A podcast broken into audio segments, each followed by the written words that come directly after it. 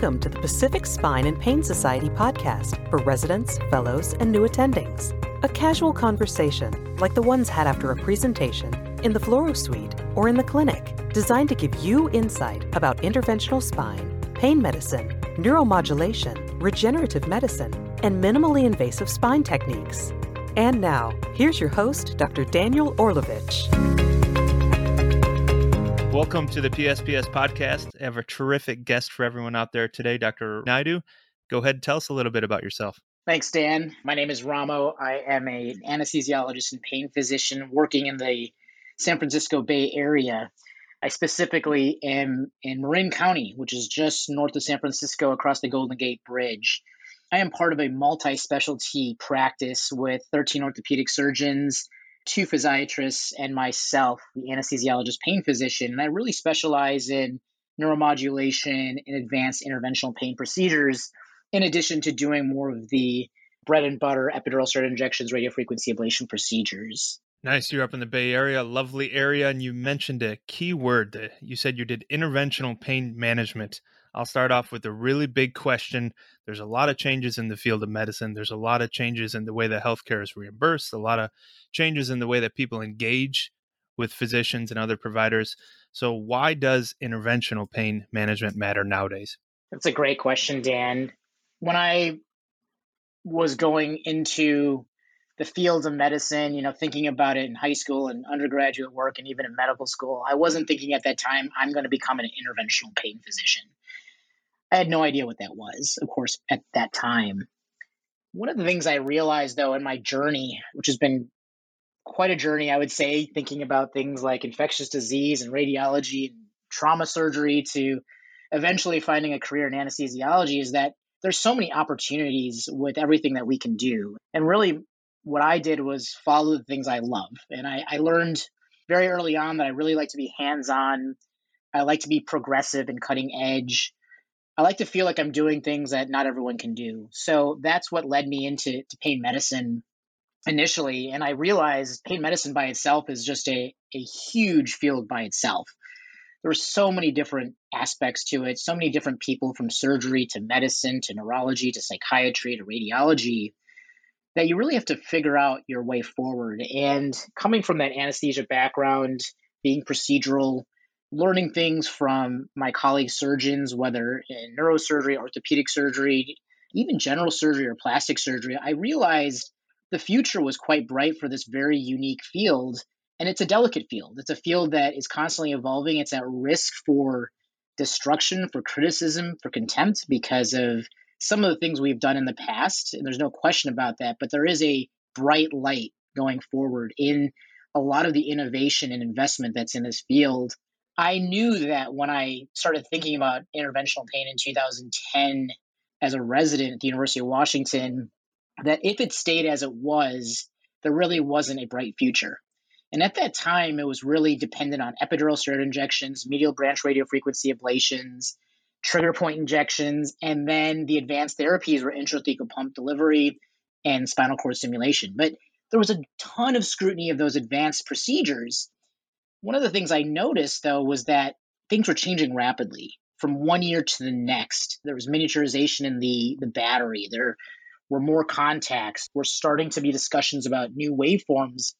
And I took a bet that if these procedures are going to get rapidly better, and you look at some of the other procedures, and really there's there hasn't been a whole lot of innovation in the epidural steroid injection or the radiofrequency ablation, other than some new indications that really advanced neuromodulation is really where the future was going to be. And I took that that leap at that time and I'm really proud that I did because the sort of devices and outcomes we're seeing in the last 5 years are markedly different than what I saw from say the period 2010 through 2015. And I'm really excited about what the next decade holds that we continue to force ourselves to see better outcomes, to be more cost effective, to really ensure that we're being safe with the procedures we choose for our patients. So, interventional pain management is really that small subset of pain medicine that really does focus on procedures, on interventions like injections and radiofrequency ablation and neuromodulation and minimally invasive spine.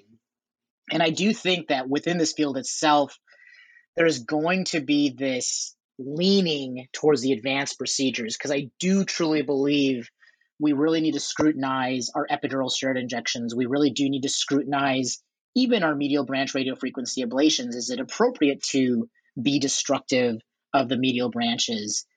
So that's that's why this field to me is very special and why I think the future is bright. I think it's important that anyone who wants to pursue it, like yourself, Dan, understands sort of that history and understands that we have to protect it and we have to uphold its its principles in order for it to survive. It's certainly at risk always from other fields of medicine because there may be other types of surgery and spine surgery or orthopedic joint surgery that may obviate the need for some of these procedures and that certainly exists. I, I think I welcome the competition as long as it results in, in better outcomes for our patients. Yeah, very well said, Dr. Naidu. And you said, you know, 2010, that's not too long ago. And you said interventional pain management. Just obviously, you're a believer in it. I'm a believer in it. There's lots of data, more and more data coming out to support it.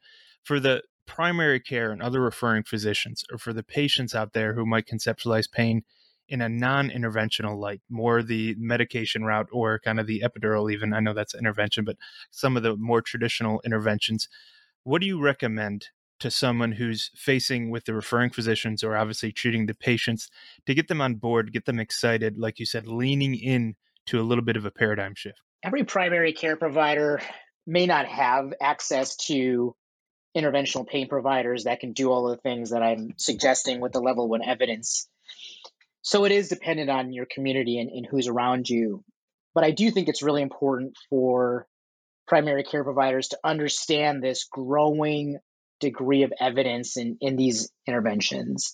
If we actually look at the evidence surrounding the medications we use, and namely the number needed to treat tables and the number needed to harm tables that are out there out of the United Kingdom, for a lot of the drugs we use for acute pain or chronic pain or neuropathic pain, you will see that the number needed to harm often is equal to or sometimes smaller than the number needed to treat. And therefore, that suggests a lot of you. Dan, are you okay? Yeah, yeah. Just uh, terrible to think number needed to harm is smaller than number needed to treat. Uh, you're asking why that is, or no? It's a scary thought. Oh, sorry. it is a scary thought, but it's absolutely true. So the number needed to harm, for example, for gabapentin, depending on the tables you look at, is less than what you see for the number needed to treat. And the number needed to treat is based on a successful outcome of a 50% reduction in pain. The harm is really what sort of adverse events or side effects that amount. So that could be peripheral extremity swelling, that could be cognitive impairment. And certainly where I'm practicing here in Marin County, a lot of people come to me and they say, Oh, my primary started me on gabapentin, but all it did was make me feel foggy, or it helped me about 10 or 20%, but I forgot why I went to the grocery store. And that's really concerning, especially in the geriatric population who is at risk for falls, is already at risk for certain types of dementia. And now you add on a medication that can exacerbate that. We might be actually making their entire condition worse. So I think we need to be more critical of the medications we're quick to draw upon. We certainly know the dangers of opioids. I think every primary care provider is fully aware of that by now in 2021. But where have we shifted? We have shifted towards, as I mentioned, the gabapentinoids, which have their own risks. We have shifted towards nonsteroidal anti-inflammatory drugs, which increase cardiovascular adverse events. And they do so insidiously. So they could have an individual who's been taking them for years and has no idea that this over the counter drug is actually increasing the risk of stroke and heart attack. But that's been well studied out of some of the European cardiology studies that have been put out there with every single NSAID, not just Celebrex or diclofenac and the more COX2 inhibitory drugs, but basically any one of them, ibuprofen, naproxen, etc. And then muscle relaxants. I recently saw that there's been a huge shift towards muscle relaxants for low back pain management as we've moved away from opioids, and they all have their side effects, including sedation, just depending on the type of drug you choose, and then again, the level of efficacy is really questionable for a lot of these drugs. So, as we look at the evidence for a lot of these medical devices, because they're so expensive, the good news about them is they really can't get into our hands unless there is a really good study or an ongoing study. And interestingly, when we look at drugs, we don't seem to have as much scrutiny. And it's one of the reasons why I personally practice very reluctant to prescribe medications long term. I certainly can understand an acute, severe episode of pain in which we need to do something to help that individual function. But I become very reluctant when I start seeing that use increase beyond three months for a chronic condition. And that's where, where I really want to shift to something else that can ameliorate that condition much more quickly and sustainably.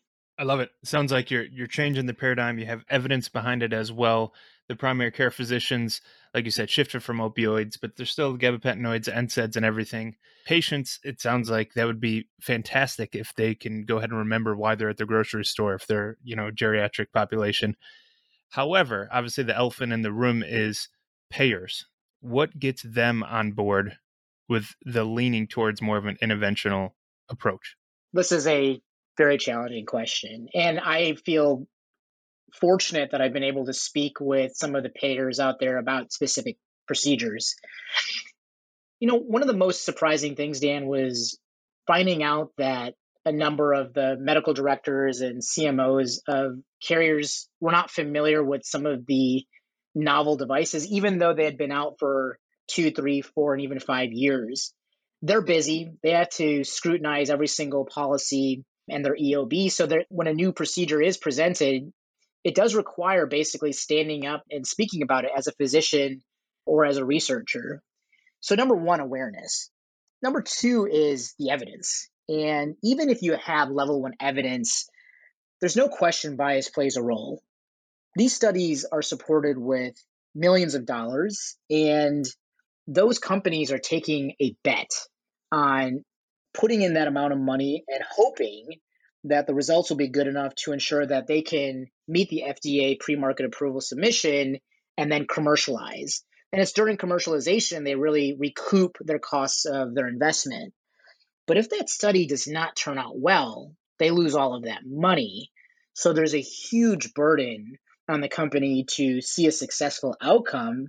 And in that, can provide the leaking of bias, right? Let's just be open about it. And that's why, even after the pre market approval submission and studies are complete, it's important to see post market approval studies continue to ensure there's reproducibility in the results where the biases may not be as strong.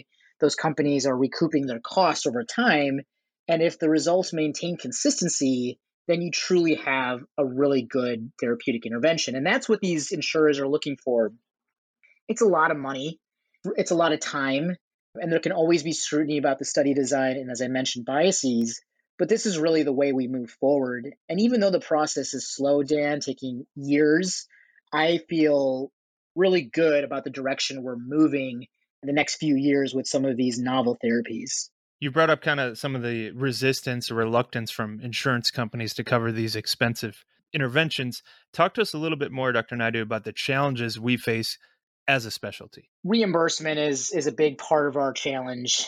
And what we've seen just from our, our biggest payer, i.e. CMS, over the last several years is basically a reduction in reimbursement over time. It, there certainly have been increases from year to year, but the overall trend, I would say, over the last 10, 15 years has been a reduction in some of the reimbursement for some of our procedures. Now, the good news most recently is we've seen an improvement in our E&M reimbursement, so a little bit of a perk there. But as we've seen our reimbursement go down and mandates and regulation for electronic medical records, for ensuring we, we log and document certain aspects of our care, i.e., MIPS and MACRA, that has led to reductions in efficiency and higher costs related to overhead. It puts a huge squeeze on the independent practice or independent practitioner, such that it's leading to more consolidation and conglomeration. And that's a challenge for us in interventional pain because do we fit with that larger model? Maybe that larger model wants us to practice a very specific way. Maybe that's medication management or primarily with rehabilitation and physical therapy. And although those are not wrong ways to manage pain, as I've mentioned, there are some true merits in interventional pain that might be overlooked by some of these larger entities. So I've always said that what I like about the American healthcare system is it's a melange of different types of practices. So yes, there are some advantages to the large entities, but there are also advantages to independent practices, being able to be progressive, cutting edge, figure out ways to cut costs, to really see great outcomes in their patients that might not always be seen in large entities. So, because of this heterogeneity, it's incumbent upon our payers to pick out the right models. Who's doing a really good job? Who's not? And who should we be rewarding in order for those interventional pain practices to survive? So I think that's a, a, really important thing we all need to be speaking up about is if I'm a quote unquote successful practice, how do I get rewarded for that? How do I get incentivized to continue to do good quality work? Or how do I get told to reduce inefficiency or reduce costs? That's the future for our, our specialty. And it also requires collaboration and collegiality among our colleagues. So if there are surgeons who feel threatened by us, it's important for us to work with them. Or even other specialties like interventional radiology, where some of those procedures might be done in their practice. Are we combating or, or battling for some of these procedures? I think it's important for all of us to collaborate and really understand the strengths and weaknesses of what each of us can bring to the table. I like that. And also, too, I remember during one PSPS webinar, you mentioned, like you're saying, can you demonstrate your outcomes? And I remember you t- you said and you spoke to it. You always wrote down kind of the patient selection. How did the patient do? What would you do differently? And you have a lot of data to say here's a good patient selection. Here's a good outcome as well. I think that's very encouraging. And then I imagine you can go ahead and you publish that. You talk to colleagues about that as well, and you increase that kind of cooperation amongst colleagues. So that's really inspiring for me, someone very new in the field, to see that this is data driven, you're sharing it, and you're collaborating with others as well. Tell me, Dr. Naidu, a little bit in the crystal ball there, what exactly kind of do you see the future of interventional pain medicine look like? I think the future is bright, Dan. I think that we have a burden on our shoulders to ensure that we maintain the highest level of evidence and quality in what we do one of the fears regarding interventions and, and, surgeries in general is just the complications, the adverse events, the neurologic deficits, the the deaths, the horrible things that can happen when we become more invasive. But one of the beautiful things I see happening in our field is much more minimally invasive ways of doing things that took a five day hospitalization just 10 or 20 years ago. So, if we can continue to see that investment in innovation, of miniaturization, of teaching people how to do procedures, either ultrasound or fluoroscopically guided, in a very quick and minimally invasive way, that's going to lead to a shift, a huge shift towards interventional pain. And some of that may draw away from surgeries and some of that may draw away from the conservative therapies that have been done in the past, like medication management and rehabilitation. We really fit in the middle. And I think we have a really nice niche for those individuals, for those patients, and even for the referring providers who are worried about more invasive surgeries. I think that for you, Dan, you know, I feel privileged to be talking to you because you're the future of this whole discipline. I think that what we need to do for you is give you the tools to succeed and that is with education with understanding how to develop a practice that works for you and have all those tools to prove that you are worth it to patients. And I, and that's what you were getting at with the data collection and being transparent about outcomes. All of us have to ask ourselves are we worth it to our patients? Are we good for them and if you really can't look yourself in the mirror and say to yourself, I help my patients, then you have to ask yourself, what are we doing? It's not to say we don't make mistakes and it's not to say complications don't happen. That is unfortunately a part of medicine. It's it's really challenging. The human body is fraught with variables that sometimes we can't foresee. But we're continuously pursuing perfection in the field and we're continuously trying to get better. And as long as we're moving in that direction, I look very optimistically at the future of this field. Nice. Love it. Dr. Naidu, any final words of wisdom, any words of encouragement for the PSPS listeners out there? I would say be active in this field. I feel fortunate about helping found the Pacific Spine and Pain Society because this is a young society that really is built on the energy of young residents, fellows, and young people out into practice, attendings, et cetera, that want to help shape the future. When I was a fellow, Dan, when I was at your stage, I saw those major societies and I felt like they were too far advanced and there was no way for me to penetrate and become a part of it and to help shape the future of the field. So, this society, if you're not already a part of it, I encourage you to be a part of it because you really have an opportunity to have your voice heard and to shape the way things go. Even if you're a fellow right now, you can completely shape the way we're going. We have a very democratic style, which I really love. And I really love that the most senior individuals listen to the most junior individuals, and we're all, all basically on the same playing field. So I'd encourage you to get involved because, as I mentioned, any field of medicine, and this is something that took me years to really realize, is not dependent on your knowledge of the medical textbook. It really is dependent on how you interact with this large ecosystem of American healthcare, and that is with payers, with other physicians, of course, with your patients, but also data analytics, because all of that is what substantiates who you are in this field. So certainly focus on the medical aspect, the procedural aspects as a resident and a fellow, but you will soon, soon learn that business aspects, the relationship aspects are really what is going to help you succeed in your future. Nice. I love it. Tons of words of wisdom, a lot of insight there. Dr. Ramo Naidu, thank you so much. I know you're extremely busy. I'm sure you have like a ton of patients waiting on you, and I know you're very eager. You're always willing to share information and educate fellows as well as other attendings. So we really appreciate it and thank you for sharing your insight with us. Thanks so much, Dan.